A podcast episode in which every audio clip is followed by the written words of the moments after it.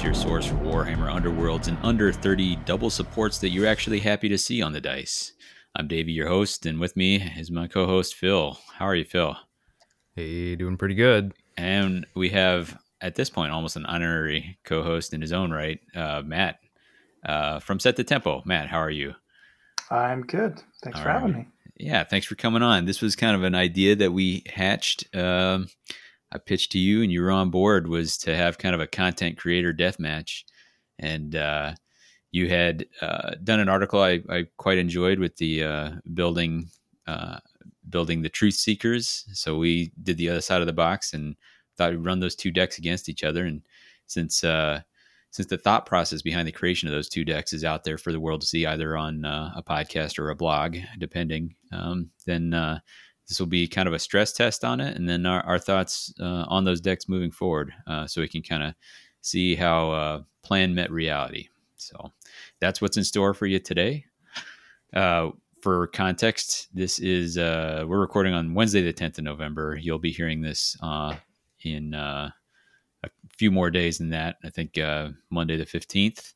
Um, no new news. We still know there's a pirate ogre out there, unless I've missed something, guys. Is there is there something I've missed? Uh, no, I haven't seen anything. I think okay, and, and no cards or anything. So I yeah. guess the only other thing is just you know uh, kind of the naming of the the first rivals that coming out. Oh yeah, Illusory Might. Yep. All right, get ready for some illusions. Um, yeah. But it'd be fun to see. I, am actually pretty excited to see that. See uh, what uh, what lessons they took from the the first one they ever tried, um, and see what they do. I, it seems like a tremendous challenge to to create a um, a universal rivals deck. Uh, I think the more of them there are out there, like the more, you know, because if there's only one, then most people are not all that interested in it. Maybe you know, like a lot of warbands can't use it, but uh, the more there are out there, the more they can like build something that's usable by different archetypes and stuff. So, I think that's that's the key to me with with the decks is like, you know, starting to see different archetypes as opposed to just kind of a mishmash. Yeah, um, absolutely. And I hope that's what we see. Yeah, I mean, you see it in other other games that have this deck building component is like pre-builds that are you know a particular way. So, um, yep. there's unique challenges with this uh, miniature matchup, but that's where we're at. Um, we have uh, we have a couple games we're going to try and get through. If if uh, if we bog down too much, we'll we'll cut it off at one, but we'll try and do two. Uh, so we're going to kind of cut short some of our usual parts. I just wanted to do a quick community shout out. I I just caught up on the latest Path to Glory today, and uh, it reminded me that um, we didn't really talk much about the the drop of the uh, or or slash at all about the drop of the um, errata and that sort of thing. Um, they do a good job of of covering that. Um, and so if you wanna if you wanna kind of dive into that, that's a good place to take a look.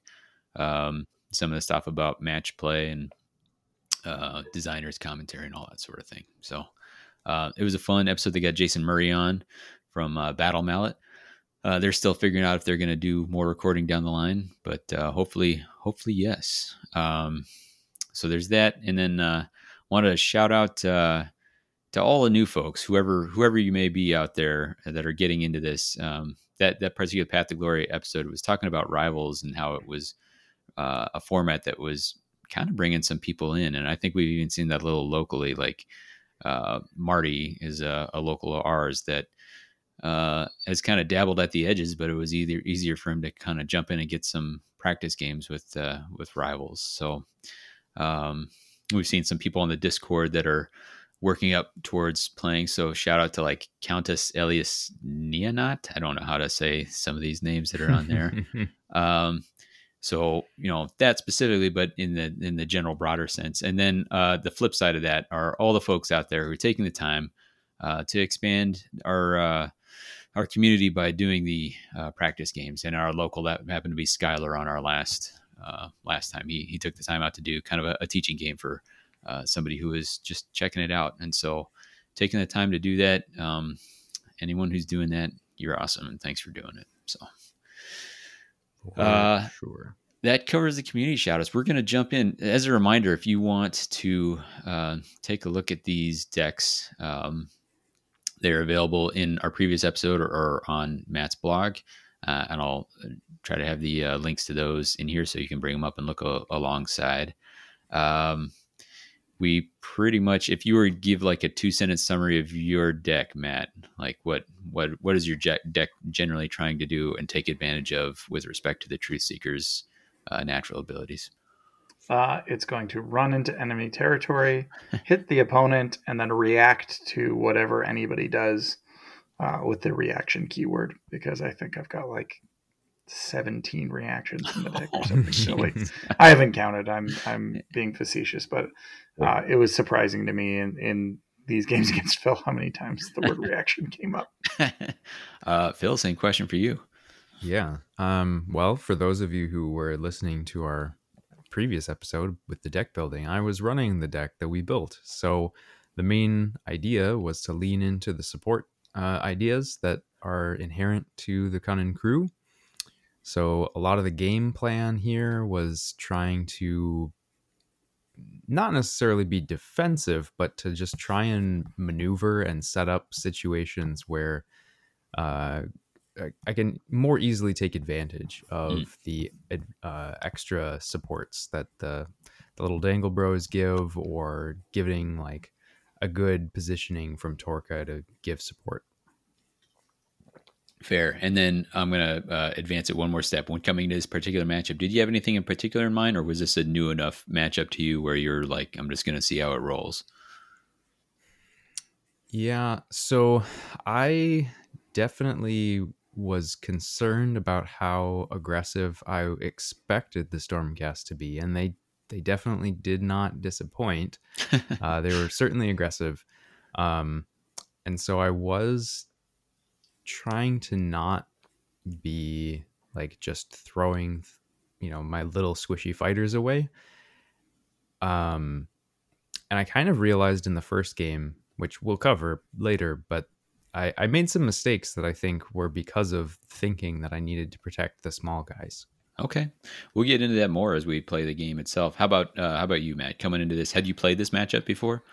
So I had played this matchup in Rivals, mm-hmm. um, and I think that um, Truth Seekers have a much weaker faction deck for mm. Rivals. Mm-hmm. Um, and so I, I kind of got blown out of the water in the Rivals match. right. And uh, and and so and I had listened to the the episode uh, from you guys, but mm-hmm. uh, it was it was kind of the way I would have built it. You know, mm-hmm. it wasn't really throwing me off. So uh, I I think for me, I, I was thinking a lot of it was going to come down to the dice and positioning. Sure.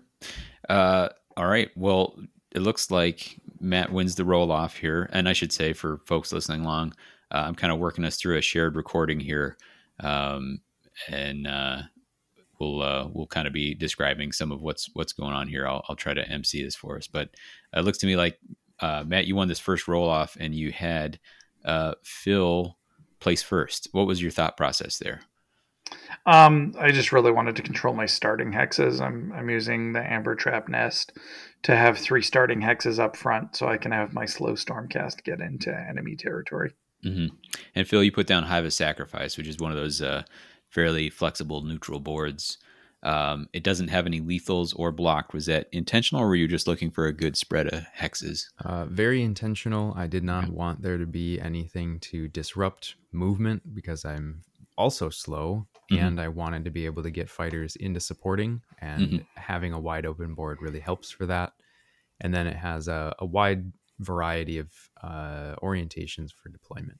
Mm-hmm. Um, it'd be interesting going forward as you get more reps. Uh, the uh, Hive of Sacrifice has a, a, couple hexes that are adjacent uh, and some clustered, you know, where you can maybe uh, set up those uh, supports even more easily. But um, then we were on to uh, placement of objectives. So, Phil, you had the advantage here. Uh, so I'll start with you. What what did you have in mind when you were placing the objectives down? So I was mostly thinking about uh, placing them in terms of using them for gloom, mm-hmm. um, one to add the defensive benefits, and then two, uh, we do have. I think it's just the one card. Maybe it was two, but there's a couple of cards in the deck that did uh, rely on Gloom either for scoring or as just the triggering mechanic for being able to play the card. Yeah. Uh, so there was like Murk Lurkers in there, which puts everyone on yep. guard. There yep, one where one. you're more offensively oriented and upgrade um, if you're you, you have better uh, accuracy if you're fighting from a Gloom Hex and that sort of yes. thing. Yes. And so I wanted to position them in a way to uh, like have them sort of be around where the fighting was going to be taking place. Mm-hmm. And Matt, did you have anything in particular in mind when you were uh, placing hexes here? Um, if you'll look, most of the the cover hexes that I try to place are going to be three hexes away and adjacent to a starting hex, mm, um, so I can get that initial charge in. So you so, give yourself a landing spot where you're slightly better defensively.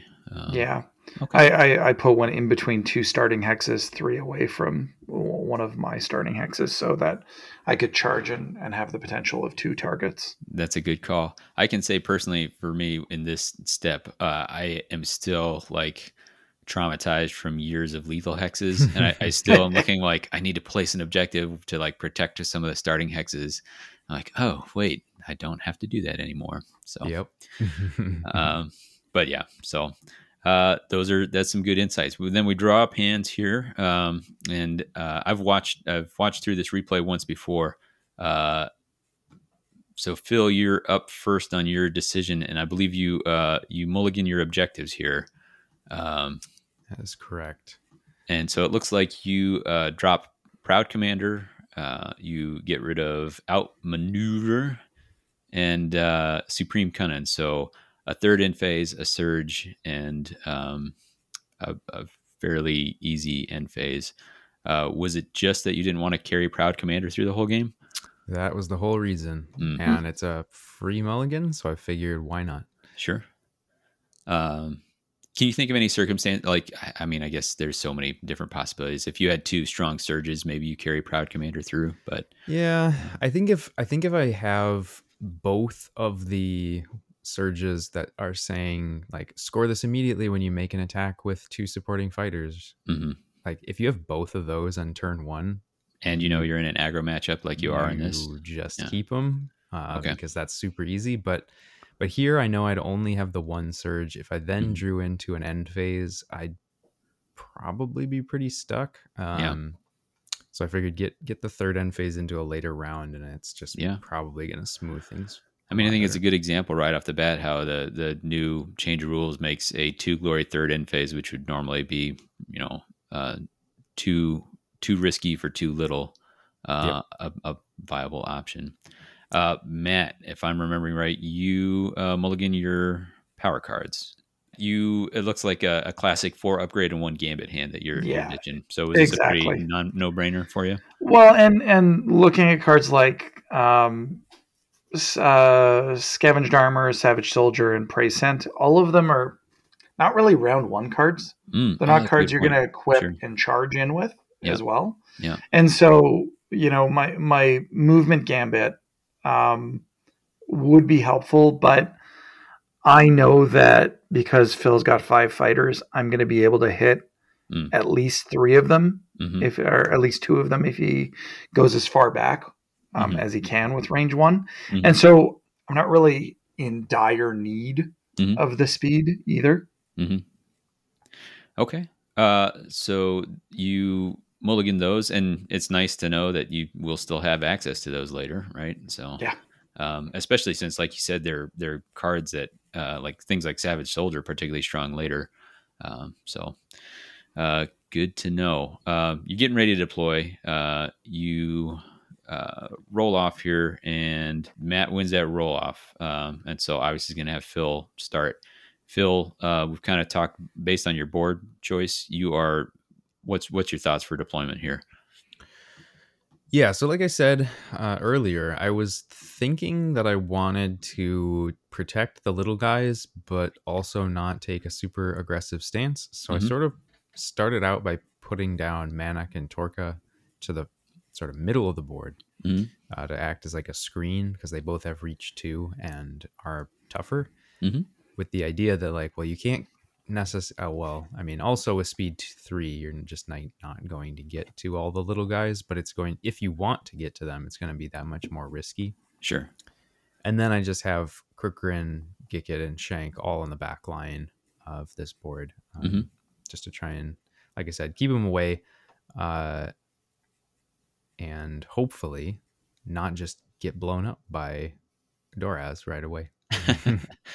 and uh, Matt, it looks like you've got kind of the deployment you're hoping for, where you've got your uh, your two brawlers. I, I, guess brawler is actually a keyword, so I should be careful with that. uh, uh, you got Doraz and Xandire up front uh, in places where there's somebody they can charge with a uh, melee attack, um, and then uh, uh, Storm Rider is is a little more flexible with uh, her range, and then uh, Taros is, is Taros Taros way at the back. Is Taros? Uh, how do you find Taros in in your games? Usually, is it kind of like a try not to give up glory and then just try and help out when you can or i have found that xandire dies before Taros in every game i've played oh all right um, but i also think that's positioning and mm. and um, anybody who's played against me knows that i'm a pretty aggressive player okay. um, and will not really pull punches so um, but I, I think like my note on deployment is just anybody playing the warband always put Taros within two hexes of Luxa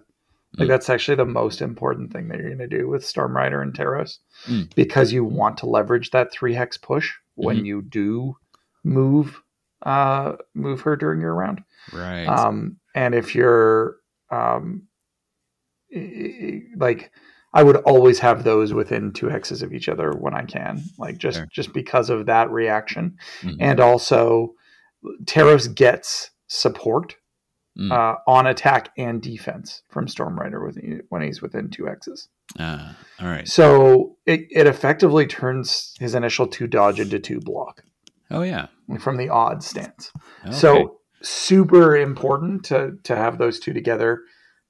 Uh, unless you're scoring a card, yeah, um, or there's some specific reason, mm-hmm. I, I, don't see a reason to ever have them apart. Fair enough. Um, give me a quick thought about what you have in your opening hand and how that's formulating your uh, your strategy that you're planning on. We'll start with you, Matt. Um, so I've got branching fate in hand, so mm-hmm. I know I'm going to charge with Xandire mm-hmm. um, and try to score that on the first activation. Um, I've got surge of aggression, and so I'm looking at the fact that both Xandire and Doraz have range to Manok. Mm-hmm. Because I can't hit a small fighter, mm-hmm. I might be able to kill Manok with a double tap. Mm-hmm. Um, and, and, so, and then, and then I've got, um, uh, banish the dark, which is just charge and don't end adjacent. So I know uh, my probably my last activation or third activation is going to be Luxa charging, you know, and and loosing uh, a, a, range four shot. Yeah, yeah. Uh, so I forgot range four right off the bat. That's that's a lot. Yeah. Um, are you all in on branching fate with the one attack, or is there any backup where you might be able to score it if if uh, Xandire doesn't score it for you on that first swing? So once inspired, both Luxa and Taros go to three. Mm. Um, so you know it's it's that place where I'm actually hoping to inspire because oh, the other card I have in hand is inspired attack, um, right. which would bring Doraz to 3 mm-hmm. You know, three smash, four damage. Mm-hmm. Um, so so those are kind of the pieces that I'm I'm looking at in this hand, and actually so balances decently considering the mulligan. So you're expecting uh, Xandire is going in first, and you're okay if she goes down, oh, uh, because it unlocks some other things. How about you, Phil? Uh, your starting hand versus, uh, and how is that forming a plan for you? Yeah, so we've got a nice start with orchestrated kill, unequal contest, and impending doom. Mm. So the idea here is that I can, if I can set up one double supported attack, I should probably be able to score all three of these if I can get the kill. Mm. Uh, the kill is sort of the tough part because I am going to need to hit a fighter twice just mm-hmm. because of the strength of these fighters. So my hope is to use Torka and Manok mm-hmm. uh, in later rounds after I've gotten a positioning set up to start swinging and getting those extra hits. Um, for power cards to kind of help with some of that, I do have in hand Swarming Strike. So I was thinking that I do have that option to get an additional supporting fighter from a power card. Mm-hmm. And everything else is defensive. So it's just like, well, let's just try and survive if I do manage to pick up some glory. Fair. Uh, all right. Well, your roll off, uh, the the truth seekers are going to get it with their free crit. Um, Matt, did you uh, consider it all here? Like, was there was this a difficult choice at all whether to uh, have go first or or second? If there had been, you know, Shank or Gicket in range, I would mm-hmm. have immediately charged with Xandire and not mm-hmm. given him a chance to move away out of range. Mm-hmm. Um, but because it was a four or five wound fighter that were, were the two that I could charge easily, mm-hmm. um, I, I, was mostly setting up for future rounds. Okay. Um, and so I let him go first. All right. And Phil, you go with the charge from Torka. It looks like you found a, a landing spot in the gloom, and you've got him kind of up forward um, in one of those good good old Torka spots where hopefully we'll be able to help support a whole lot. Yes. Um, Torka comes in hot with uh, with a whiff uh, right out of the dice. Um, so nothing there. You're sticking with the plan, Matt. As Xandire comes in uh, and starts getting to work on Manok. Yep. Um, so you are uh, doing two things. You're trying to get that damage, and you're fishing for that branching fate as well. Um, Absolutely. And you get the uh, you actually get both of those things. You get damage through, and you get branching fate on this. So it's a pretty promising start. Yep. Um, Annoyingly. uh, here's always a, a kind of a, a, tough thing for me. Um, when you're fighting a range two fighter, uh, you get in for that melee attack, and then you've got to decide on a drive back or not. You choose to drive Manok back here. Is that just to make supports harder, or or what's your uh, thought? Um, if you look at it, yeah. uh, Doraz can now charge him, where uh, he ah. could not have if I would have left him where he was. Sure, strong play. Okay. Right. So it's it's all about setting up for that surge of aggression, mm-hmm. um, and actually trying to um, trying to get kind of a, a, cheeky kill on his leader pretty early in the game. Mm-hmm. Okay, that's a good call. Uh, Phil, uh, you end up sending in both Shank and uh, Gicket. Um, Correct. And this is uh, you do this not with Grot Pile, which at first I thought was going on, but uh, because Gicket was standing next to Manok, you get to use that reaction. That's kind of a cool uh, to see that in in play. Um, yeah, I, I think that has creates an argument for you know having Manok start next to somebody just give you give you that option. But um, what was the idea between sending in the little guys first here? So Xandire had already charged, so I knew mm-hmm. she's not moving. Uh, and this gives me a way to easily set up against Xandire. Xandire mm-hmm. is now in range of both the two range fighters that I have, mm-hmm. and then I just get these guys into position. Even if he can come in and like clear one of them off, mm-hmm. I should be having double supports on Xandire the rest of the round, basically.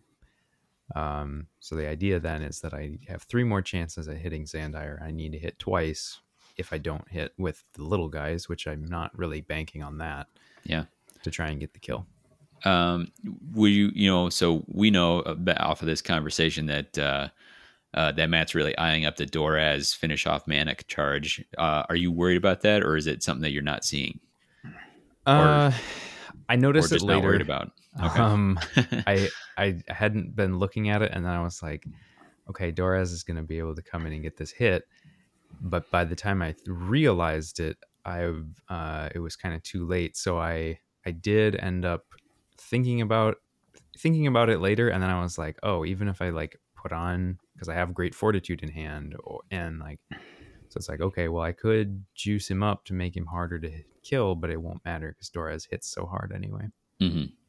Uh, so you come in, uh, you get the one success versus one success, which, uh, side note, we talked about uh, contest of equals. Um, so be interesting to see how often that which was not in my hand at the time mm-hmm. and we we didn't include it in the deck although i'm starting to think that we probably should have um, in this yeah. one but uh, but uh, silver lining on this, you did set up impending doom with this, yep. so you've got uh, your one of your surges right out of the gate. Um, what do you draw into actually? drew into the uh, it's it's Cunning Warfare. So this is the one where you have to have two fighters with charge tokens, and they have to both be in cover hexes. Mm-hmm. Um, All right. Which you already have technically, if, I, which uh, I already had fighters... set up, so it felt yeah. pretty good. At this point, I was just like, okay, well, let's let's maybe put one more in uh, if we need to for insurance. Sure. So we have three. So then it's like, well, it's sort of like at that point, it's like hold objective play. Yeah. Uh, you you kind of just make your opponent pick one of them, and then you still pick it up. Yeah. And Matt, I didn't ask. What did you draw into? Yeah, I drew Savage Exemplar. Unfortunately, mm. oh, yeah, um, right. I, I was. Uh, spoiler alert! It's no longer in the deck. Fair enough. Um, uh, I've I've always actually found the card pretty limited for for the way that I like to play. So yeah. Um, but it, you know, to me, it was okay. Like I I didn't have much more that I wanted to do because no matter what, I'm trying to get my bodies in the enemy territory for things like We Suffice and Bold Deeds, mm-hmm. um, and that other one that I uh, one where I need to have three of my fighters in enemy territory. I don't have it in hand, so I don't remember the name. All right, but it's coming back to you. You have the chance for the Doraz charge. Uh, what what is uh, is that the plan you're sticking with uh, from here? I believe so. Um, oh, uh, but Phil does get a Murk Lurkers out, which you duel the wits off of. Yeah. Um, so that Murk Lurker is kind of a nice uh, bonus. I think we talked about it some while we're, we're building that, but the uh, uh, keeping you in those uh, gloom tokens, especially with the dearth yeah. of distractions. Uh, so, so this is where the plan changes for me, mm-hmm. um, because I drew great strength uh-huh. and I have a glory. Uh-huh. So, um, and I have crushing momentum in hand, mm. which allows me to remove a guard token. Right. Um, and uh, and give myself cleave. And so I've got a one dice Torka that I can cleave through and deal four damage, get primacy, and do surge of aggression. Mm. So instead of giving him supports, um, you know, uh, trying to attack Manok, mm. uh, which would also inspire Manok, um, I decided to go for the the Torka charge here. Uh, it's a good call. I forget about. I mean, I forgot about it last time, and forgot about this time. Is the the defensive inspires? So, um, uh, so yeah, go for that. Um, Phil remembers to inspire his uh, little guys after that, uh, and uh, you come in uh, keeping yourself close together. Is that uh, to to keep some defensive supports going, or isolate anyone, or? Um, um, it's mostly yeah, mostly to kind of be on on the right side and mm-hmm. um, you know uh, by Xandire. Sure. All right. Uh, and crushing momentum comes out, so you get to peel that guard token off. You're feeling pretty good. Oh, that's so. The reason so Philip played great fortitude mm. on Tuffskul, but I realized that um, with great strength, as long as I just hit the attack, I'll score surge of aggression. Right. I don't need primacy off of it anymore. Yeah. Um, because I got to damage four. Yeah. Um, so that that was kind of why I kept uh, doing it. Okay. Yeah. So in that in that power step where I played uh, the Great Fortitude, yeah. I was sort of looking at the board, and that's when I sort of realized that Manok was in trouble. Yeah. And I was like, well, I'll put great fortitude on him. And then I did the math and I was like, that isn't going to help me. so then I was like, well, I guess Torka's getting it. and then I put the illusion upgrade onto Manok to give him an extra defense just That's right. in case. So Manok's uh, rocking two defense. Uh, uh, so Doraz comes in, successfully lands his blow, leaving uh, Torka. Uh, what's the term? Vulnerable? No. Yep. Vulnerable. Yeah. Vulnerable. Right. Um, and uh, you get another surge, two activations, two surges scored. Um, what do you draw into, man? Great gains. Great gains. Okay, so you got to be feeling okay about that. Uh, do you feel like you've got a route towards three more glory? Probably not. As Well, nope, maybe not at all. I literally don't have a route okay. um, because I have Savage Exemplar. Oh, that's right. And a one glory and face card. Okay. So I need to make two kills on two activations, mm-hmm. which I can potentially shoot Torka and then charge one of the two wound fighters. Mm-hmm. Um, all of that is very potential. all right. So, uh, Phil, it's coming back to you. What are you thinking here? So you're about to take your uh, third activation. Uh, you still got Manok in the mix. Uh, Gicket and Shank are still set up. Um, what are what are your priorities here? Yep. So at this point, I think we're just trying to get the kills. We're we're set up to pretty much have what we need for supports. Mm-hmm. Um, so it's just make attacks at this point. Okay. I have no uh, reason uh, to move really. And are you you're piling on Xandire here because you have all the extra support from the little guys. Uh, so the extra, yeah, Xandire for the extra support. Also thinking that if you start whittling down the other guys first and then mm-hmm. decide to kill Xandire for some reason, that then mm-hmm. you're really putting yourself in a hole. So it's like you're talking because of the react heal reaction. Yes. Right? So yeah. either you have to like commit to not killing Xandire until the others are fully dead. Mm-hmm or you'd kill Xandire first. It's sort of like a really bad. Matt, feeling. how often does that heal reaction come up? Do you feel like? Uh, never. I, uh, like, uh, like I, I mean, I, I've always been kind of a leader first player, even if, if yeah. they're weak. Like I, I, would say sure. I play Rippaz a bit differently because of that. Yeah. Um, and so I don't really care. Like yeah. if she's gonna die, she's gonna die. She's yeah. there to eliminate a fighter, get a really accurate attack off, and, and score mm-hmm. me branching fate. Mm-hmm. Um, and if you want to supercharge Doraz for me, great. Mm-hmm. Um, and and even more so Storm Rider. So mm-hmm. like I'm I, I'm I'm okay with that trade. Fair. Um, at any point, and um, yeah, that's okay. kind of where I've been on it. Well, this is an attack that uh, gets one success, but is critted out. Um, it has the uh, side benefit of inspiring Manok, and it should inspire Torka too, who happens to be close enough to. He was uh, already inspired. Oh, right. Okay. Um, uh, so nothing, nothing gained there except for an inspiration. Uh, Xandire is still in the yep. heart of things with uh, with no damage. She's doing great. uh, Unfortunately. I, hey, I'm sad about it too. I actually want her to die. I have inspired attacking yeah. hand. I, I would like her to die. It's sort of uh, a weird thing because like so my logic is that uninspired, she's the scariest because she's the most accurate. But like mm-hmm. I can definitely see how up you know, once Doraz is inspired, he is very, very scary, but it's like then I have to just let her run around with three smash mm-hmm. until I've dealt with Doraz, and like that doesn't feel good either.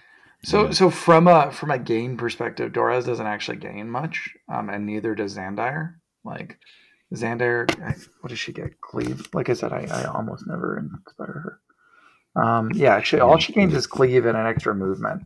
Doraz gains a scything attack, um, but Stormrider gains an extra die shooting, cleave and ensnare on her bow, and, and gains a melee attack. That, and she can take that double shot. Um, yeah. Yep. Yeah. Uh, and Taros gains another dice and Grievous on his attack. Mm. So getting those two inspired is actually the key. I don't mm. care which one of my uh, frontline fighters goes down early, mm. um, as long as I can get, get three people inspired. Hmm. Meh. Yeah, well, it, just in time for uh, Storm Rider to start taking some activations, you get uh, Fighter's Ferocity uh, on her, which is a which is kind of a nice little get for her. Yep. Um, Phil, did you have something you're gonna? Oh, just just the point that like and and Lux is basically the one that's almost guaranteed to inspire because mm. you just keep her back and it's very hard to get back sure. there and deal with her. Yeah. Uh, so your third activation here, you go for it and uh, you're popping an arrow. I have to assume it's going at uh, Torka, who's yeah. I didn't charge at this here. point because yeah. I'm I'm looking at that potential of a double kill mm-hmm. with Fighter's Ferocity. I can now have Luxa kind of do the double kill instead of relying on Taros to make a charge. Mm. Uh, so uh, Torka does go down, and you are aided by the uh, support. No, so oh, you, He's on gloom. I forgot about yeah. this. Yeah. yeah. So I get to I get to push him. Yeah. Um, uh, and that push is there because uh, you were able to crushing charge that guard off of him. So yep. yeah. Um, that's significant as far as uh, putting Phil in a little bit of a bind as far as not having enough people on um, uh, cover hexes at this point. Correct. Um, it's back over to Phil, and it's time for Manok to get his hands dirty. Uh, comes occupies that uh, gloom hex that uh, uh, Torka was just in. There's an yep. awesome cluster of like six fighters all piled on top of each other. I think it's seven by the end of this. I'm charging onto the cover X. uh, and then Manok actually uh, looks like he thinks better of it and goes even further. Um, uh, and then, uh, yep. but they're still all in together. Uh, he takes his swing. Uh, looks like he managed to finally land a blow. Xandire takes two. Um, with uh, Manok attacking and being supported by literally everybody except Crookgrin, who's just saying encouraging things from a little farther away. Well, and Manok's got Xandire trapped here. Uh, that's, that's, true. That's important to note. Yeah. Um, which is another uh, bonus with the the little guys, uh, which I didn't think about. Little guys and range two fighters mean you can set up these trap walls, um, mm-hmm. which is pretty cool.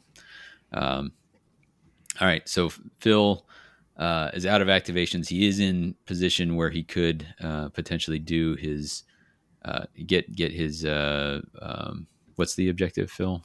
For uh, yeah, it's the cunning warfare. Cunning warfare, the, or sitting um, in the gloom. Yeah, if the board state remains as it is, um, you uh, Matt, you're bringing in Luxa, and Luxa has to pick a target here. Are you still going after Torka? Yeah, I'm going after Torka. I need to. I need to get a, a kill. I've got double supports on it. Yeah. Um, yeah, I think I kind of go. I think I changed my mind a couple times on this charge. Um, but I don't like the spot that I'm in, but it was just to get the push on Taros mm. to get him up, uh, which will also give. Um, it puts Taros beside Manok, bad, mm. but it puts Taros beside Manok, supporting Doraz, who's also beside Manok. Good. you know. Right. Uh, and you do land a hit crit to uh, remove Torka. Uh, that's an important piece to get off the board. So uh, that gets you up to three glory uh, to Phil's one. But uh, about to go into the end phase, you get Prey Scent on uh, Doraz. So Prey Scent is is aggressive. It's whenever an enemy fighter, so it makes you a quarry um, because it's a card mm-hmm. in Dire Chasm. um, and if you're a quarry, you can make the following reaction. After an enemy fighter's activation, if they're two hexes from this fighter, um, or something about hunger that'll never come up, uh, push that fighter one hex towards this fighter. Okay. So it's a free distraction towards you mm-hmm. if you get pushed back by a range one attack. If somebody ends on a token within two of you. Um, yeah. It is, it's amazing on Rippa, honestly. Oh, because sure. you can just suck oh, people oh, in. Um, uh, and so that's kind of it, it, became a little sleeper card for me um, during uh, one of the last leagues that I played in. Yeah. Um, but really good for those range one fighters where you don't expect them to get more than one hit off around. You sure. can just get a free distraction um, reacting at the end of their activation. That's really solid. Um, I don't think I uh, paid it as much attention as I will from here on out. So good pick. Yeah. Uh, what I will say is I put it on Doraz mm-hmm. um, because of I would not know the name of the card, but the Cunning Crew faction specific card where one of your fighters has more upgrades than all of my fighters. Mm. And, and, so I started to put it on Xandire, but I didn't want to give Phil the chance to put a second upgrade out uh, and score that. So I've stacked, knowing that he was out of glory, to try to see if I could brick that if it was in hand. Got it. Uh, Phil, you're going to the end phase with just the one glory, and it's it's already spent. Um, Correct. Uh, you will lose your illusion here. Um, do. Uh, and then uh, you will uh, you'll score two cunning warfare. Yep. Uh, as a pickup, uh, which is pretty nice. So it gets you to three three. Uh, what do you draw in for a replacement there? Unfortunately, we draw in. I mean, I guess not entirely unfortunately, but we draw in unafraid, which mm is just slow at this point. I mm-hmm. would have rather drawn another surge. Mm-hmm. Um, but it's also fairly likely to be able to score it, so I'm not super upset about it. Mm-hmm. Um, yeah, and then for power cards, I so I still had both the Mork Crow upgrade, which at mm-hmm. this point did not feel super valuable, and swarming strike, which I felt mm. at this point felt like it was going to end up being very valuable because I am starting to lose fighters. mm-hmm. uh, Matt, you score that banish the dark. That's that one that uh, Look says great for. Uh, Yep. This is charge and not have anyone next to you. Uh, so that bumps you up to four. Um, and you make the uh, you get rid of Savage Exemplar here. Is that uh, uh, you're thinking Xandire might die before she has a chance to score it? She's still trapped. Uh, If Phil goes first, I'm almost positive she's dead. Yeah. Uh, and then uh, great gains. Um, without knowing what you're going to draw into, it's too dangerous to hang on to. Is that the thought process there? Okay. Um, Uh, I am keeping Inspired Attack and Mirror Move in hand. Um, Yeah. Mirror Move I would have actually probably ditched, but I haven't seen Blaze of Glory mm, um, score immediately when I do two reactions. So I'm getting ready for next round, knowing that I've got the reactions on Prey Scent, uh, whatever else comes out, and we'll probably be able to Mirror Move in the next Mhm. round. Phil, you actually play more Crow out. Is that just because you don't have anything better to spend it on, or Uh, yeah, I, I just so I had the two cards and I just Yeah. wanted to draw another power card, so I played it out um, okay, just to get another draw. instead of instead of discarding it? Yep, because I Okay. mean, at, maybe Manok would end up needing to use it. I don't know. Mhm. Yeah, sure. Uh, all right, drawn up. Um, Matt, what's your hand going into this round for uh, for objectives? I drew three end phase cards. Proud So- Commander. Okay. Uh, we suffice for having two in enemy territory and none in my territory, and bold deeds. Okay. Uh, all right. There's the roll off, and it's tied. Uh, Matt gets an incredible four double supports, um, but uh, uh, Phil takes it. So Phil's got first activation. Phil, are you looking at Xandire eyeing up that Yep. Yep. juicy double support trapped? You, you'll Phil- note that even before Phil's dice come out, my defense dice is sitting. I've already moved it out in preparation for. Ready for the kill. knows Yeah. what's coming. Uh, Phil lands three successes, and it is not crit defended, and that is the end of Xandire, uh, Mhm. which, as we know, is going to score you some stuff here, Phil. So Yep. uh, you get primacy, orchestrated kill, um, Yep. and uh, unequal contest because uh, of all those. Uh, basically, the the little guys made sure that everything was a success in your role. Yes, indeed. So that's a that's a big juicy three glory plus uh, plus primacy kill yes. Uh, which launches you uh, eventually up into six glory versus four, um, and kind of resets your uh, objective hand. What are you looking at now? So now we've got showy tactics. So uh, have two fighters who are inspired. So at that point, I'm feeling pretty good about that. Mhm. Um, and outmaneuver. So then I need to have at least two of my fighters in range of the same enemy fighter, which pairs very nicely with unafraid. Mhm. So at this point, I'm feeling pretty good Yeah, but also feeling like now that he's inspired, things could like he could start bopping my guys pretty good with that hammer. yeah, and Manok's in a dangerous spot because he's Very. sitting right next to Doraz. he uh, Doraz is fully healthy. Manok is in a in a cover hex, but uh, uh, he can one one hit will kill him here. Um, how are you feeling at this point, Matt? Um, I just put Savage Soldier on Doraz. Mhm. Um, I'm I've got Inspired Attack in hand. I'd be surprised if I don't just play it right now. Yep, there, There it goes. um, and, and so I'm going like I've got four smash, five damage. Um, I'm yeah. fairly sure this is going to make a kill. Um, and I get a crit and two single supports. yeah, Um, Yeah, and, and so that'll steal primacy back. Mhm. That'll pretty much guarantee my bold deeds Mm, um, this round. Uh, so feeling pretty good about that uh, Yeah. as an overall. It also gives me a glory, which I also have um, glory seeker, and then my kind of faction specific specific potion of constitution, oh, which sure. can unlock cleave and ensnare on Mhm. Doraz. Oh, right. Because So I'm Savage feeling- Sword, right? Yeah. Pretty good about this round. feeling good. Phil, probably not feeling yeah, as good. less good. As soon as he dropped the inspired attack, uh, I I was like, that's gonna be a lot of damage coming in, almost guaranteed. yeah, a lot um, of dice, a lot of damage.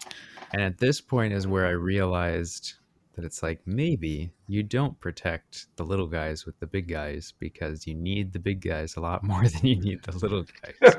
Yeah.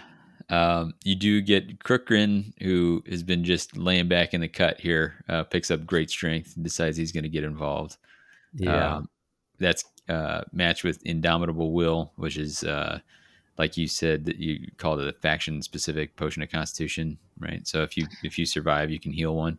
Yeah, to, to talk about this, Yeah. um, and just to be clear, the way that it's worded, it happens after the deal damage step. hmm So even if he has fatal damage, Mm. uh, that reaction happens before the check if fighters are out of action Mhm. step in combat.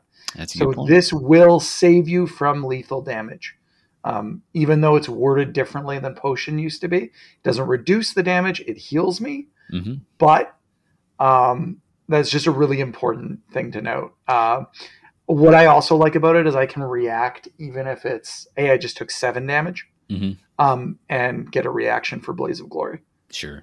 So you would still die in that case, but you would uh, Yeah. react Blaze of Glory and then probably react once you die um, Yep. to uh, to get it just on that one activation here. Uh, all right. So clearly, Crookgrin Crook Grin is getting ready to come in hot. He's picking up uh, Soundless Step. Soundless Uh, Step is or you put it on- S- Shank because Shank, he has yeah. the range three net. Sure. Uh, and then you're giving yourself extra support on this. Um, Swarming Strike is coming in. Yep. um, because he's going to need it. Crookgrin is your only uninspired guy, and so he's swinging on two fury, so he needs some help on this. Correct.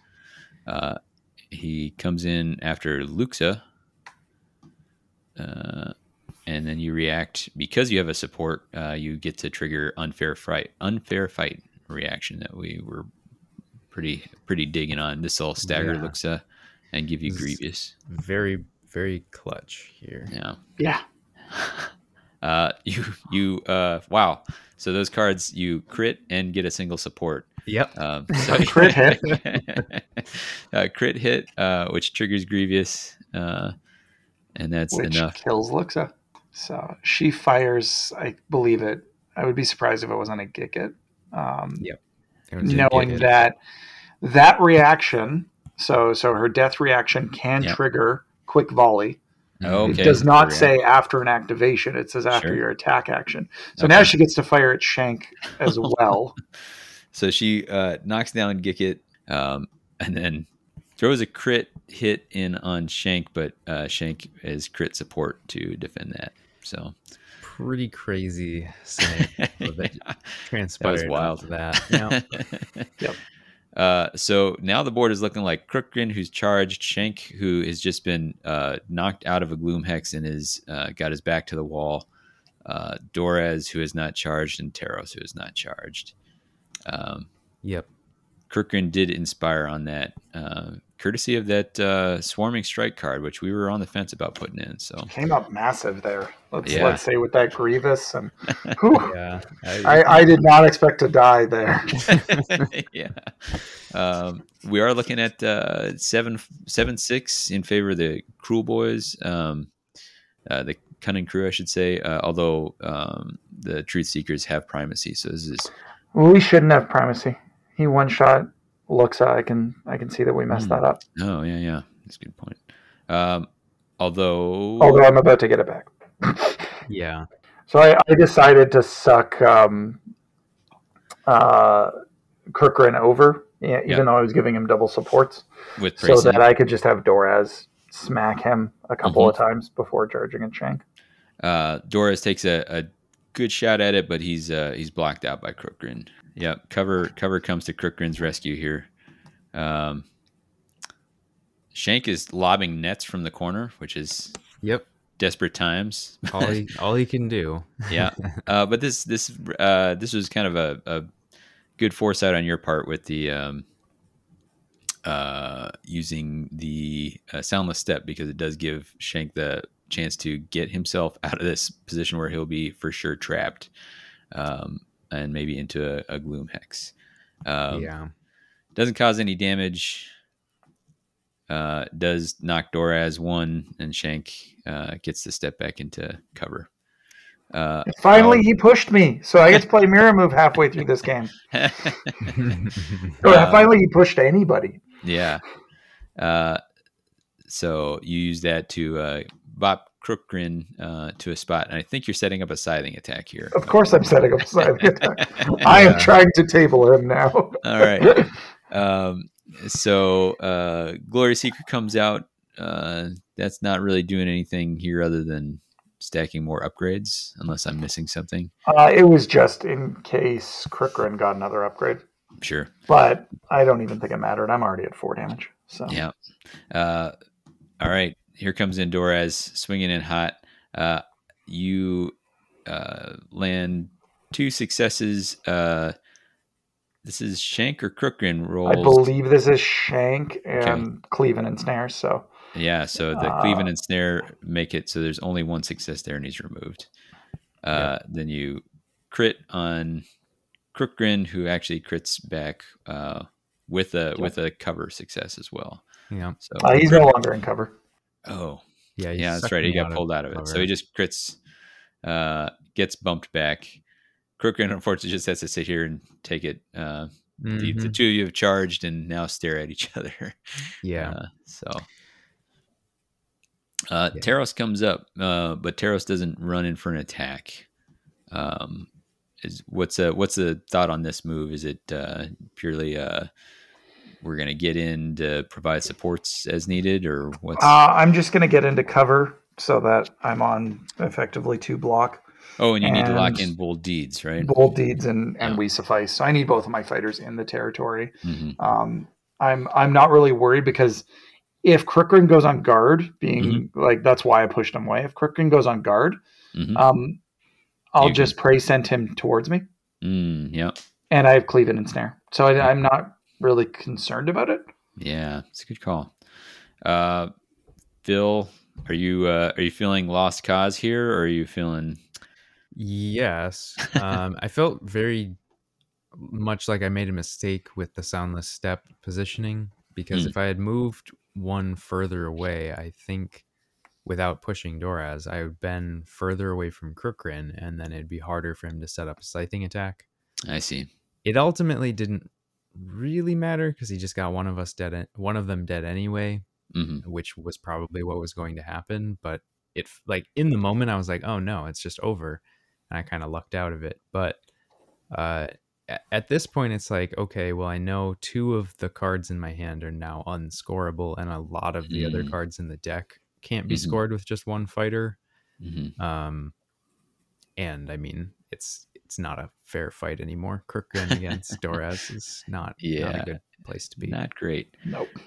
Um, yeah. So you you do uh, one card that's not dead is unafraid. Crookgrin's yep. still close enough to score that. So you bump yourself up to nine. Um, and then uh, you're you're kind of ditching those unscorables here. Yep. So unscorables go away, getting rid of the uh, strength of the strength swarm. Of swarm because I can't yeah. obviously can't do that anymore. It's it's not a good situation for the the uh, Cunning crew when they can't get supports anymore. yeah. Uh, meanwhile, Matt, you pick up bold deeds and um, we suffice. Yeah, have two of my two or more enemy, friendly fighters in enemy territory, and I have no enemy fighters in my territory. Yeah, that's pretty decent. Um, so you launch yourself up. We're you're now at uh, 12-9, about to be 13-9 once you have um, primacy scored. We're just into the last round, and we'll we'll kind of move through this. Uh, Crookgrin makes a play for it. Uh, he see if he can he can't he can't even repeat the magic here because uh, he doesn't have enough damage to to do it on his own. Yep. And I'm I I realized I think an activation later. Like I have Blaze of Glory in hand, and I have mm. counter charge in hand. Mm. I should have been counter charging. Oh well, for folks who don't, uh, i.e., me, Blaze of Glory. Remind me what Blaze of Glory. Oh, uh, get two reactions. Ah, right, right, okay. Um, to trigger that. Um, uh, Crookgrin misses his attack, and then it's kind of all over for that guy. Um, yep. Although he does get a cool double crit to prolong his his own misery here, and then a crit continues so. to crit out. that's, that's how the uh, the rest of this game goes. yeah, okay. so he he rolls lots of crits on defense because I don't know, Crookgrin just doesn't like to die. Uh, like at this point, I pretty much knew the game was over because I was already behind by three, and yeah. I knew that basically there was nothing scoreable in the deck. I thought mm. maybe I could have one scoreable left, but mm. no, everything required multiple fighters. Um, so it was just kind of like I don't know. I'm just gonna play this out. Uh, just didn't really matter at that point. Got it. Uh, so we score everything out, uh, and we end on a score. Um, looks like 14 14, 14 9 is the final. Um, although pretty close until those uh, until the last round, basically. Uh, maybe the last activation of this second round kind of um, helped seal the deal. Yeah, that was pretty so, much the nail in the coffin. Yeah. Well, my uh, hand kind of bricked there, and I actually had nothing else to score. So um, we could talk about that with kind of final thoughts on decks later. Sure. All right. So we got a win for Xandire off the gate, uh, right out of the gate. Uh, we're going into which was my first win. That's all we do is give here at uh, yeah. the Hex. So, um, what are your thoughts? Did you have anything you learned from this first game that you recall that you're like, okay, second game, I need to keep this in mind, Phil? Uh, as a as a person who lost, you have the most to learn theoretically. Yes. What are you thinking going forward? I definitely was thinking about how I lost Torka so early and how mm-hmm. it felt like Torka was very important.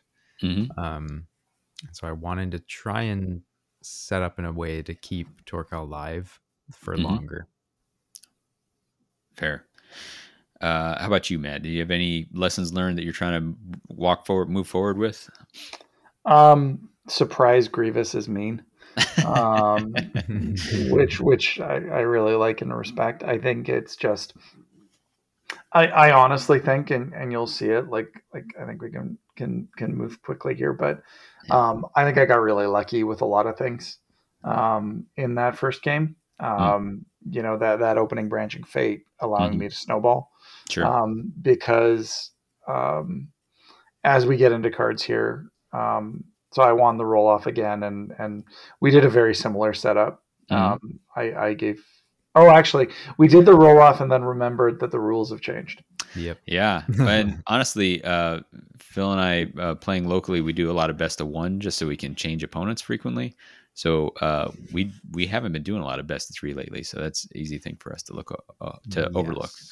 Um, but uh, we kind of go through. We know your guys' philosophies on uh, on deployment and setup, and we end up with a, a fairly similar overall setting. Um, we are going to move through this game a little bit quicker here. There's a, a mulligan right out of the gate on uh, power cards for Matt. Um, so I drew almost the exact same hands. you did, right? Um, I drew the same objective hand: Branching Fate, Surge of Aggression, Brave the Dark. Um, and uh, and then I drew Scavenged Armor and Prey Scent and Savage Soldier yeah, um, it is almost exactly the like, same. like I Very almost close. drew the exact same eight cards, and um, yeah, fair. Um, Phil, you end up also, I believe, uh, mulliganing your objectives as you did uh, the first time around. Uh, yeah. In a similar way, Proud Commander, uh, uh, but this time, yeah, it's Proud Commander, uh, a one glory end phase, and a one glory surge. So uh, yeah. No, no, no new things here. Same, same essentially, as it was. Essentially the same opening hand, uh, as well after the mulligan, which is super weird. Um, and basically the same power cards too. I don't know. Like I don't think I've really ever had that happen before, where it's like, oh, go in a second game, everything's exactly the same. I don't know. Sure. Agreed. I, I do. This one felt weird. I do want to say though that uh, so just in deployment, Mm-hmm. You had mentioned in the first game um, about how it's like, oh, maybe it would be better to have ways to deploy with things, you know, people adjacent to Manok, which is mm-hmm. uh, part of the reason I chose this board. I don't know what it's called. It's out of the. It's called Hall of Sublimation. Hall of Sub. Weird. Uh, okay, must be cold. Weird. Um, or just some other strange setting. Uh, solids turning to gases. Um, yeah. But but so there's there's two spots on this board that have adjacent starting hexes. So I felt mm-hmm. like it gave me a, a, good spread of options. Yeah, um, and then it looks like uh, Gikit and Shank are a little more forward than last time. Yep. Uh, still protecting that Crookgrin. Gotta gotta keep that guy safe. So uh, he's, he's been actually one of the bigger threats every game I've played against the Cunning yeah. Crew. All right. Yeah. He, uh, he like not early early game, but late game. Like when he gets Grievous or or some some damage on him, like I think it's probably because I've been playing a lot of Truthseekers and he gains Cleave when inspired. Oh, that's right. Yeah. If I'm not mistaken. I also yeah, Cleave. think that even if he's out of position, because he can let one of my minions attack on sure. his action, it's sort of just another way to get attacks without having him actually be in range to attack. Mm-hmm. Uh, Matt, you win the roll off, and uh, true to our previous conversation, because Xandire has a little guy that uh, she can go after. Uh, this time, you choose to take it. Uh, to yep, I could in. branching fate and surge of aggression, yeah. and you'll notice here, differently than the last game, I do neither. um, oh, oh, maybe I maybe I, I know I don't get branching fate, which uh, which fate. was said to me, but I do get the kill. No, I don't, because you have that card. Oh yeah, that's right. I skin of my teeth him, save his butt. Yeah, so and then I, I was like, both. What a card! And then I remembered yeah. our conversations about whether we should include this, and, and I was like, I'm glad we decided to keep this one. um, the other thing that this does is uh, Gikit and Torka should inspire off this. They do. Uh, so that's a that's a we're gonna call that activation a, a pretty solid win for uh, the Cunning Crew. Very. Um, uh, over to uh, Phil, who uh, makes a cool play. You charge with Manok into a position that is supported by Torka but you manage to have Crookgrin next to you uh, at your stop. So then you get to toss Crookgrin forward um, to just keep the inspiration train rolling uh, and get yourself double supports on this attack. Correct. That that is the plan because I already have uh, orchestrated kill and unequal contest. Mm-hmm. Um, you come out of this. You also because you got supports. Here's that unfair Ouch. fight. Uh, uh, so you are now grievous and staggering um, Xandire. Uh, you come up. Uh, we you had two successes and then you re-roll one of those. Um, is that you fishing for a crit fishing? Yeah. Yeah. Okay. I think I convinced him to. You did well. if yeah. I remember the game. All right. So, uh, but this. Go ahead. and the reason that I did that is because well, the reason I was hesitant is because I was holding unequal contest, mm. and I'd already rolled two successes. Yeah, and it's like if I re-roll, there's a one sixth chance that I just don't score that now. Mm. But I was like, eh, I should try and get the extra damage. uh, yeah. Well, you uh, don't change the the result. You end up with two successes still, uh, so you get two damage through on Xandire. Uh, in basically everybody inspires uh, that's involved, and you score yourself your uh, unequal contest. Mm-hmm. Um, so you got yourself some seed glory. What do you draw into? Unfortunately, I drew into Proud Commander. Uh-oh. All right. Doraz comes in hot. Um, and this is uh, looks like you're getting ready to come after uh, Crookgrin. Does that sound about yep. right? Trying okay. to make that kill. I got support right now. Sure. Uh, if I make the kill, I'll still get Surge of Aggression, which mm-hmm. is really what I'm trying to get at this yeah. point. Um, I don't. Oh, let's see what the defense dice do. Yeah, he crits yeah. out. Uh, it's Crookgrin. Yeah, Crookgrin yeah. crits out. Crookgrin. In, inspired, inspired Crookgrin gets it. So, uh, Phil, you got to be feeling pretty good after this uh, opening exchange here. You're kind of uh, clicking along. Yeah, amazingly good about this situation because they now have the two main threats are charged mm-hmm. and Xandire is staggered, and I mm-hmm. can still just keep swinging with Crookgrin and Torka. Sure. Uh, looks like you put great strength out on Torka. Um, in my mind, this felt premature uh, because you don't need the extra damage to drop Xandire here. Uh, was there was there something I'm missing here, or? Uh, no, and okay. It's probably, like you say, probably just premature. Um, yeah. But it it puts a target on Torka, uh, although it's not like he's imminently going to be killed. So it's, it's generally a pretty safe move, um, I suppose. So um, that said, uh, Torka tries to finish uh, finish off Xandire. Uh, doesn't quite get. Oh, yeah, doesn't quite get the job done. Even with the reroll, ends up with one success versus one success. Correct. Um, the bird comes in for a charge. Yeah, uh, bird charge. um, notably on cover and within two hexes of uh, Storm Rider still. Oh yeah, so everything but blocks are good for yeah. uh, the bird on defense now. So uh, crit successes on Crook, uh, and which scores me. It's not actually a score, but I get to play flawless strike, a gambit, uh, where after the defense roll, if I only have successes, I get a spent glory. Oh, cool. Uh, interesting. Which I'm a fan of those kind of cards. Um, yeah. I, have always played Carve a Rune, the crit okay. fishing uh, Blade Coven card, because I just I like that type of mechanism. Yeah. Um, interesting. Like it, it's one that doesn't uh, advance your board state at all, but gets you to those win conditions at the end here. Yep. Um, uh, Phil, you still got Torka in position because he he's sitting right where he wants to be. Uh, taking another swing at Xandire is going one success again, and is uh, denied again. Uh, yep. Yeah. Did you think about uh, uh, pushing Xandire back at all since you're range two, or? Um...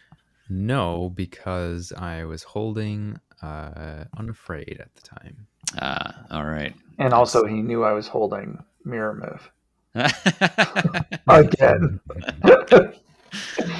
Uh, I love that kind of mini game, though. I, I, don't feel. Were you thinking about mirror move at all? You were just thinking about unafraid here. Right? I was mostly focused on unafraid because Gicket was already in range for unafraid, and I didn't yeah. want to push him out of range because I only sure. had the one more activation to get Shank in. Yeah, um, Shank is the range. Shank had the range to attack, yep. but he's not in range for unafraid. Uh, he needs right. to be within two hexes, and he was within Fair. three. Okay. Uh, then we go on to the last one. Uh, Dawn Rider, uh, looks a come lately is uh, arriving to the fight here. Um, gonna pop up shot, shooting a Gicket, trying yep. to do the last damage. Uh, which you do. Yep. Score the kill. Uh, Shank comes in for uh, the crew's last activation. Um, doesn't really do much there. I, so I crit out wherever that attack was. um, but uh, Shank should inspire himself. So uh, Phil is fully inspired. Uh, down one minion. Yep. Uh, we're into the end phase. Uh, bounce, banish the dark, um, gets yep. scored. So that puts uh, Xandire up to three. All three are spent because you play out Glory Seeker. You look like you're uh, stacking up Storm Rider.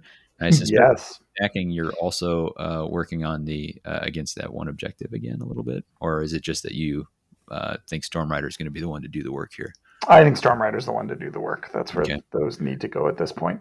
I see you put out Keepsake. I, I do like this card. Uh, it reminds me of uh, what was it? Uh, Whispers, Helpful Whispers. Yep, Helpful yep. Whispers from from the Shadespire season. Uh, it doesn't actually give you supports; it just counts that single support as successes in their attack roll. Um, yep. It's a nice little attack boost. Um, uh, Phil, you get your unafraid, yep. uh, big time. So that launches you up to uh, three, uh, which lets you play out great fortitude on uh, on Torka. You're really committing to keeping Torka alive this game. Yep. the old the old Mork Crow drops again. Um, you guys draw up. Uh, give me a quick rundown of your hand and what you're thinking for this next round, Matt. I really need to get rid of Savage Exemplar. Because mm. I drew it again, and she's yeah. about to die, and I don't have movement to kill anybody with her other than Crookgrin, which I believe I win priority and try to charge Crookgrin. And Phil, uh, what are you on? Yep. So I'm I'm still stuck with Proud Commander, but I feel pretty good about it now that Manok is inspired and on Gloom and hasn't been attacked yet. So holding that, still have Orchestrated Kill, which I'm in position to score if I can win priority. Mm-hmm. And I mm-hmm. have Born Survivors, which should also be fairly straightforward since I've only lost one fighter. So if I can mm-hmm. just keep from losing two or more in this round, yeah, I should be able to score it. So all right, pretty decent. Well, that roll off drops. You guys tie. You guys uh, we tie. tied three or four times. And you finally finish off with uh, uh, on the fourth attempt. Uh, we get a winner, and uh, Xandire Uh, it goes in for that attempted kill on Crookgrin. Um, I think um, about it three times because I hate it. don't don't like this play. You are doing it because of Savage Exemplar, right? Like Savage Exemplar, and I got to try for Branching Fate. So um, okay, well you do get Branching Fate. Uh, but, but you Grin do not get but Crit Grin. Crit Grin is doing his thing. Uh, so you get you uh, bump yourself up to four glory. What are you drawing to? Uh, great gains. Great gains. Mm, okay. Uh, how do you feel about your chances on great gains in this? Is that doable based on um, It might be doable, but okay. with Savage Exemplar now blocking my hand, it's unlikely. Right, right. So uh, Xandire kind of uh, clogging things up for you. Uh, Phil, coming around to you, what's your priority uh, ac- action now? Xandire has charged. Uh, she can give up glory, um, and uh, but she's yeah. also no longer a threat. So is that a, a difficult choice for you at all? So she's not a threat, but because I only do two and I guess three damage because of Torka uh, mm-hmm. with the upgrade, I I just feel I need to I need to try and get through surges, and I mm-hmm. want to get orchestrated kill out of my hand. So sure. Xandire is still the priority because it's a two glory swing if I hit her.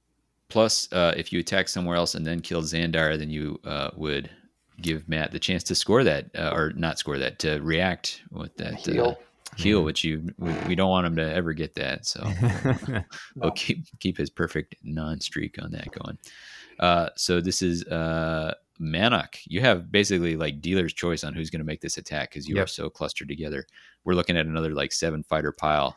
Yeah. So the, the, idea here is that I need two damage, and Manok has three dice with Grievous and double support. double support. So, so it's yeah. like he's the most accurate.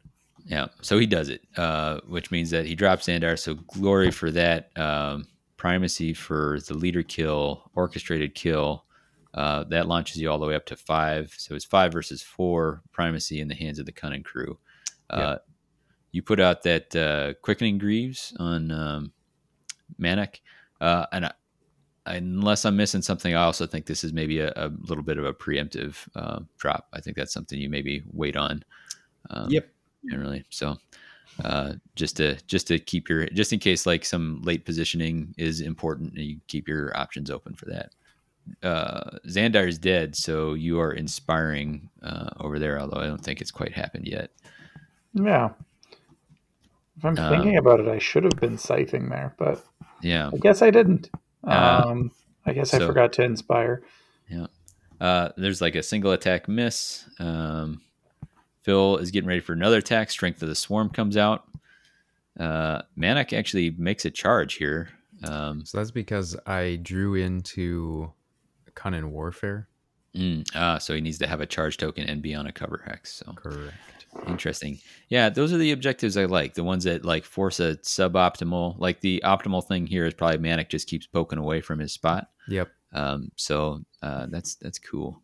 Uh, Manok is going to try and take a chop at Doraz. Uh, countercharge comes out. Yeah. Uh, are you sitting on Blaze of Glory, Matt? Or no, I'm not. This is just a purely let's help defensively. It's let's help defensively, and. I'm uh, kind of being cheeky. Uh, uh, and at this point, you do remember to inspire. Yep. So, um, uh, Manok is working on double supports again, which gets him moves him from uh, just one success on the roll to three successes, which is the hotness, and it's enough to uh, well, he didn't need any extra help, but he uh, gets uh, three damage through.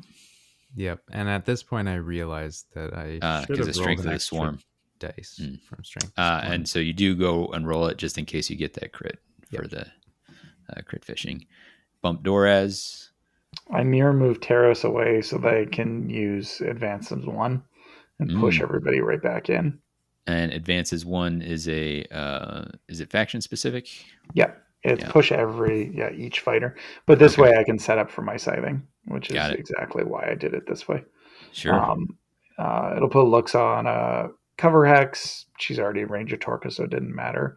Mm-hmm. Um, and will give me a big scything attack in which I believe the next card I play with my one wound Doraz is Berserker Rage on him. Yeah, that sounds right. Yeah, I, re- yeah. I remember seeing that come yeah. out and thinking that's not a card I expected to see here. Uh, that's a lot of that's a lot of uh, rerolls and damage coming from him. So Um, he goes for it. Uh, we're looking at right now still five to four, but Doraz is about to try and change that situation. Um, uh, here's one crit. Crit grin. Yeah, gets out of it. Just never, never dies. and here's a second crit. Uh, so that's how this game was going. so Doraz with his berserker rage comes up empty, which doesn't feel good for Doraz. Nope. Yep. Uh, and then Phil sets up uh, probably Crookgrin for the cleave. Yeah. Well, it didn't matter. I couldn't defend no, anymore. Yeah, that's true. So any success meant he was dead because he yep. was already on one. Um, um, right. Pretty sure it was Crookgrin. So, uh, yeah, because Crookgrin is double supported here because uh, um, Shank, Shank, is adjacent and Torka is poking over the top. So, um, Doraz goes down. Cunning Crew goes up to six. Uh, and it's down to the last activation for Xandire for this round. Um, Luxa is taking a shot. No, I'm fairly sure that's a bird charge. Oh, a bird charge, yeah. classic. Oh, is this a, a Grievous? I was Grievous trying to get the Grievous to kill Crookgrin, mm. um, but Crookgrin doesn't die. That's, that's the that's the secret to this war, man. Not even. Um, oh, well, except he did die last. Well, time. except here at the end. yeah. Um, Crookgrin, Crookgrin gets, gets driven pushed away. Yeah. yeah, takes the damage. Yeah, gets pushed away. Um, uh, Phil accidentally reveals countercharge and then puts it back away. Uh, it looks like you're doing a Torka charge backwards onto a Gloom, and you're setting yourself up for uh, your Cunning Warfare. Cover, yep. Cunning Warfare. Matt has a bad end around here. Yep. Uh, I discard Great Gains and Surge of Aggression and Savage Exemplar. yeah. Um, but uh, Cunning Warfare scores for the crew. Yep. Uh, bumping them. Um, and, and then you have uh, Born, Born Survivors. Survivor. Yep, goes yep. off as well. Uh, so that's a three glory end phase, uh, which is plus pretty primacy. and then plus primacy. primacy. Well. So it's 10-4, pretty dominant looking right now. Yeah. Um, Phil tosses uh, scavenged armor because he's in his own territory and not planning on leaving anytime soon. Yep. Uh, coming into this last round, so you have a ton of ground to make up here, uh, Matt. What are what are you thinking? Uh, based on cards in hand. Uh, so I've got Brave the Darkness, where I get a glory if everybody charges, and I've got Blaze of Glory in hand finally, um, mm-hmm. and I've got Bold Deeds. So mm-hmm. if I can mm-hmm. finally kill someone, I can score a bit. Sure. Um, and then we we kind of go from here. Okay, and uh, you're feeling pretty good, Phil. So you're just in kind of cruise control at this point, I imagine. Yeah, and drew two surges, so feeling really good. All right. Uh, Phil gets the lead off with uh, an attack. It looks like uh, Torka is trying to kill a bird. Um, yep. Fails to kill a bird. fails to do so. I played Call Strike to get a yeah. re-roll on on my first attack. Yeah. Um, the uh, Master of Merc comes out for some accuracy for Phil. Um, and then here comes that uh, the uh, the Luxa train is going after it. So I think I finally killed Crookgrin. yeah. um, no, yeah, Crookgrin was on one health left, so that's all I needed. But then we get the uh, extra shot here, and this uh, lays uh, one extra damage onto Torka, and that's courtesy of Keepsake. Um, yep. Actually, two uh, because of Glory Seeker. So uh, looks it with a with a strong turn, uh, dropping one fighter and laying two on Torka. Yeah, and getting my first reaction of the turn. Mm, yeah. Um, then back over to Phil for an activation. Uh, coming in with Shank. Creeping uh, Doubt to push oh, Shank right. next to Toro, Taros, which mm-hmm. then also uh, gives him staggers Taros. Stagger. Yeah. Yep.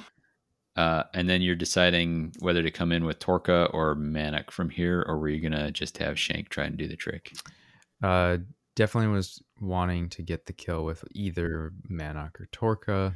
Yeah, um, better to have Shank providing those supports, right? Yeah, so. and then play Swamp Spill to get the reroll. Yeah, infinite rerolls. Torka comes back in because he's already got uh, Master of Merc as well. So mm-hmm. I charge him into a Gloom and then attack. Okay, and you have crit two successes, uh, which is enough to pop Taros. Yep. Yep. I use the healing reaction on hmm. Indomitable mm. Will to score Blaze of Glory here. Okay, so uh, getting a little ground, but that's uh, that's kind of a, a wash there um, for uh, one and one. Uh, and then Phil also picks up his uh, Supreme Cunning. So this is uh, yep. had double supports on something. So uh, Phil actually pulls ahead a little further on this. Uh, doesn't pick up primacy. I think he maybe should have. Should uh, have. I'm realizing yeah. that now as well yeah. that I, I made a mistake. Uh, Somebody crits out of my two successes, Cleveland and Snare. I think it was uh, Shank. I'm pretty sure you were trying to get the one shot kills. I think I was trying to kill Torka. Torka, Torka would have been the kill here with the Glory Seeker. Seeker. No, he's got great fortitude, but I was just still trying, just trying to, to trying, to, make some magic. Oh yeah, because there's only one defense dice, so it must have been. So they're basically channeling the spirit of uh, Crit Grin here. Mm-hmm. Uh, Manok comes flying over uh, uses his he charges into a position to trigger Torka uh, into a move. Yep. Um, uh, get Torka into a, a, decent spot and has a triple success uh, versus one on uh, Luxa. So Luxa is two health away from scores impending doom off of that because of the move right. from Torka. Yep. I roll three single supports, which is a hit keepsake. keepsake. So That's three hits. And he crits out. Yeah, because of course you do. Um, so this is like uh, like we get we start moving faster because I've realized that we played a fourth round. Okay. Um, like, like, but the fourth round is the funniest one, so we're gonna talk okay. about it, everybody. Um, But I've got crushing maneuver in hand, and I've got um, what's this card? Brave the Darkness, where I want everyone to charge. So okay. my three damage Luxa is going to charge, and I want to use Crushing Maneuver because I've got it in hand. Mm-hmm. So I'm going to use her knee attack, um, which like we can start moving faster, but effectively the rest of the game and this fourth round that didn't actually exist, Luxa tables the the entire Cunning Crew warband using her knee. Amazing. So I actually only score bold deeds and have mm-hmm. two objective cards left, putting us mm-hmm. at um, okay. That would explain why I only had one power card. To 10. yeah. or not power card. Well, I only had the one objective left. Yeah. So astute astute listeners will realize that Phil wins sixteen to ten here. And uh, now we'll speed through this as I proceed to kill Phil's warband. Just with looks and runs around kicking everyone to death. She sure does. It's just like crits on every attack and kills everybody, which is pretty insane. I got scavenged armor, I got fighter's ferocity, but I actually can't outscore Phil. So either with that, um, Phil still wins. yeah, I, I, miss all the all of my attacks going through the rest of this, so I get like four more attacks on Luxa, I think, before you kill me, and then uh, I crit out inspired attack here. Oh no! An so inspired attack for the kill, yeah, and then it's over. So I only got two or more attacks on you, but still. Yeah. And so uh, I get one for the kill and one for primacy, yeah. um, and I can't even score proud commander because um, I only scored five cards that whole oh, game. Oh, Yay! so I guess even with an extra round, it didn't matter. yeah, and Phil scores proud commander to put him at 18 13 oh because you did have the seven right yeah. after a mysterious fourth round yeah i don't know how well you know yeah. it's it's you know bookkeeping yeah. is sometimes weird I, we were also both very tired i believe it i was excited when i found out you guys because i uh, I also was tired and ended up falling asleep doing my kids' bedtime. Uh, so I I was gonna, originally going to spectate this live, um, but I slept through it and uh, you guys played. I was excited the next morning learned you'd played too because that gave me more entertainment. So um, let's wrap it up with some thoughts. So uh, Matt, we're going to start with you because uh, it sounds like you've already made some changes to the deck. So based on this and other games, uh, I, I know Savage Exemplar is on the chopping block. Were there any other changes? yeah, let why? me. I'm just building sure. my my kind of V2 deck. I saved it just for yeah. this episode. And if Matt's um, good with it, we'll have the V2 deck uh, in our show notes, and you you may see it on his blog. Yeah, the the V2 was the one that I, I played with. I, think it was the one really from the from the blog. Mm. Um, so what I did change was Savage Savage Exemplar left, and I put in um, unequal contest as well mm. as contest of equals. Yeah. Um, because I was rolling so many successes. Um, and and just found that like between two dice attacks it was doable between cards like keepsake it was doable mm-hmm. um, you've got some reroll stuff in there I, I, think that's eminently better than yeah. um, dying. um, I also removed Proud Commander uh, for Demolish the Opposition mm. um, because I I firmly believe that like that was scoreable there at the end. Um, oh, sure. Yeah. And I would have scored at both games. Mm. So yeah. I think that it just works with my game plan. Sure. Um, I also took out um, the card I never drew, uh, which was what is it?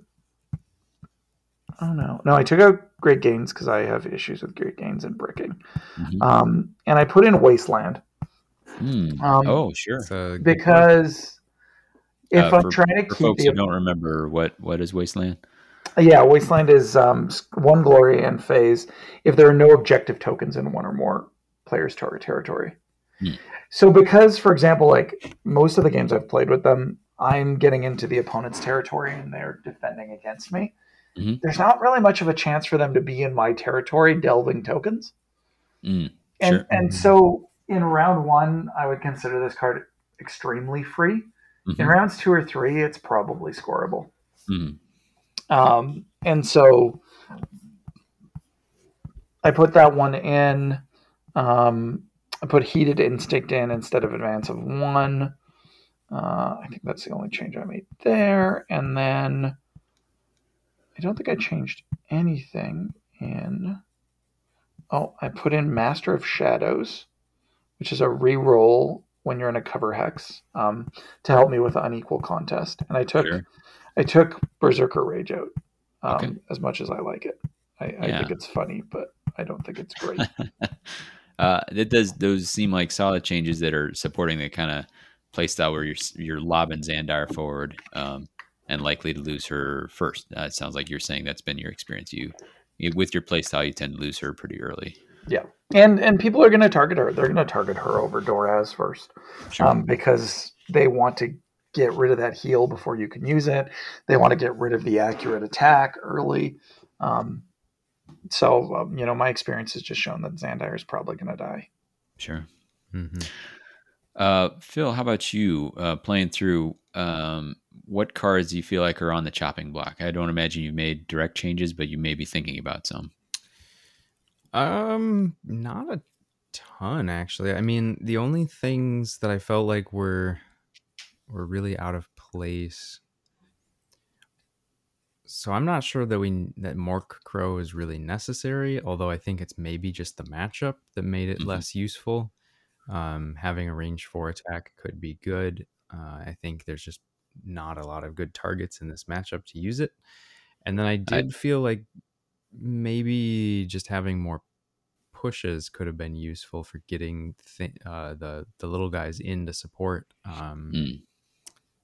But some of that is just draw. I like I never got to use center of attention, even though it's in the deck, mm-hmm. um, and that usually would get things set up pretty nicely. So I, I actually thought that the deck played very well. I just died so fast in the first game that I didn't get to score a lot of the stuff. In the second game, sure. it's like scored almost everything. So, um, yeah, felt felt pretty solid for having only played it the two times.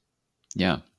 Uh, for as a spectator, uh, Mork Crow stuck out, but again, wasn't sure. You know, this is a, a warband that was running at you, so. Mm-hmm uh, maybe there's other matchups where that's more helpful, but there may be something that's more consistently useful. Yeah. Uh, Quickening Greaves uh, didn't jump out as me. I, I, know we've got Soundless Step in there, but maybe even uh, I don't know if uh, doubling down with a duelist speed is is too much. Um, but uh, but Quickening Greaves does have the the advantage where like you can throw it in late, and then once somebody's already charged, you can maybe get your yeah uh, your tactics there. So I still feel okay about that. Um, I think I like quickening greaves for th- getting back onto a cover hex if you're pushed off.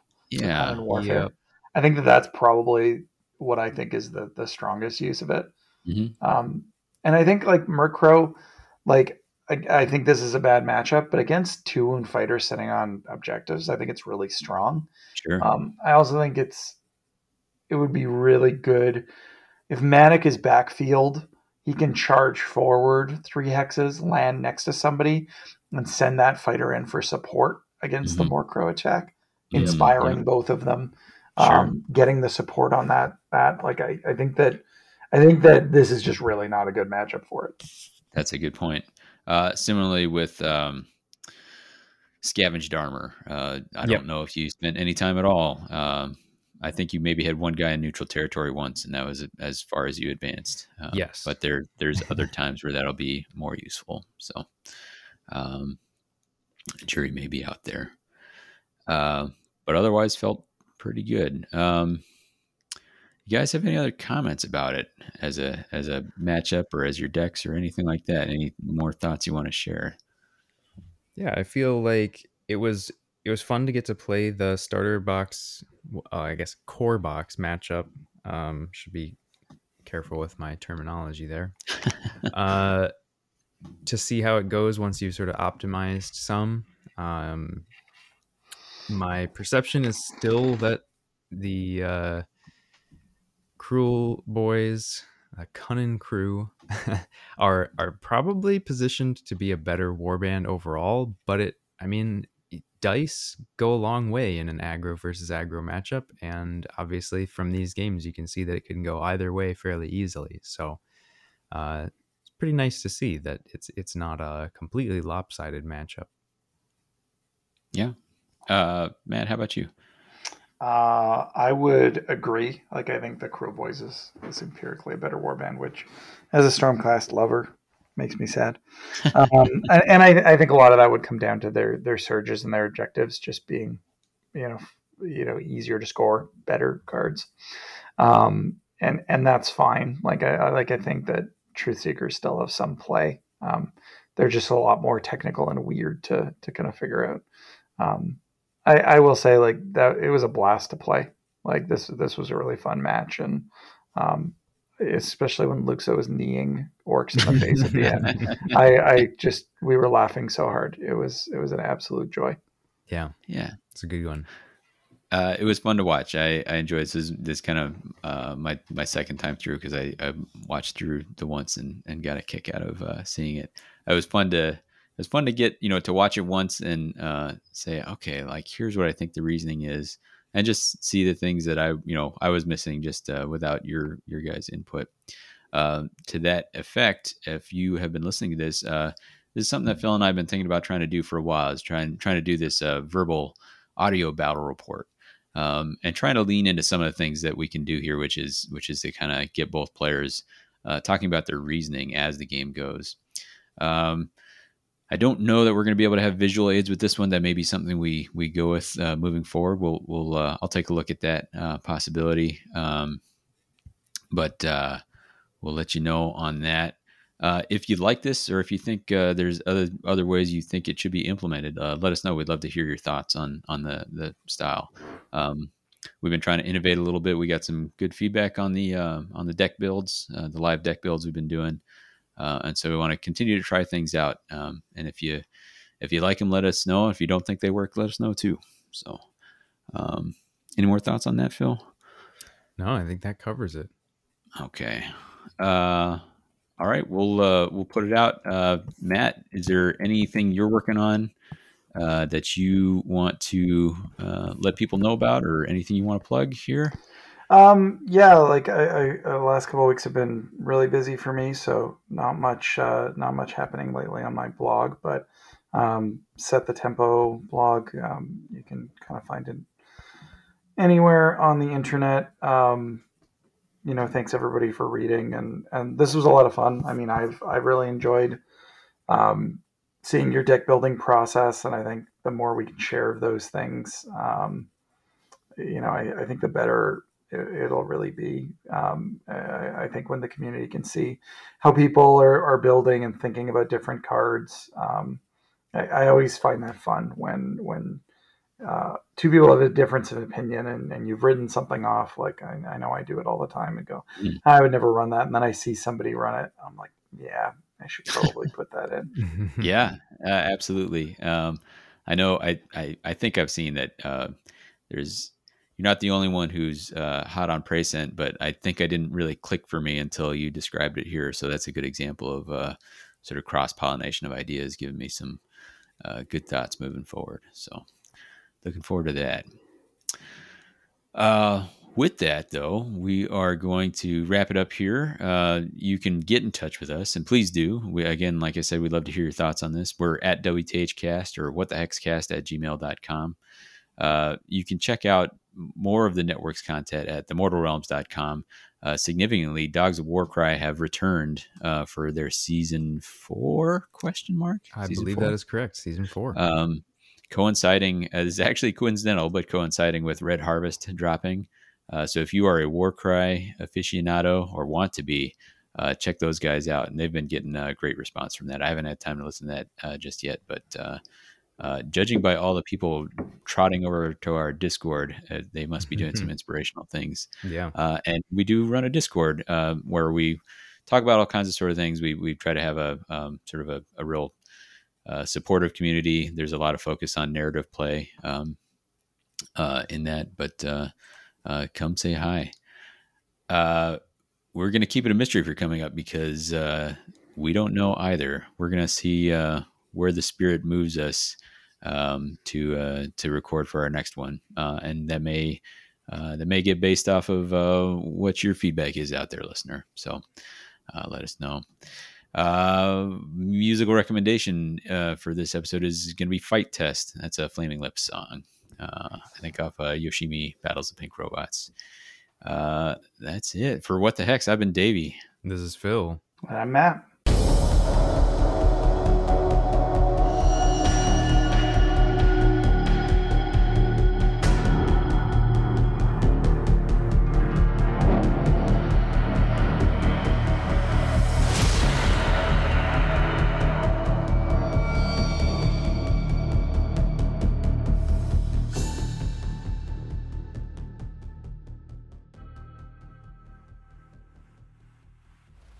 What's going. Was it? What, wasn't that the point of this episode? We, like we played the Gitz mirror match like you wanted, Davey. what have you guys done? Said I wasn't going to go blow by blow, but that I ended up doing that. Um, so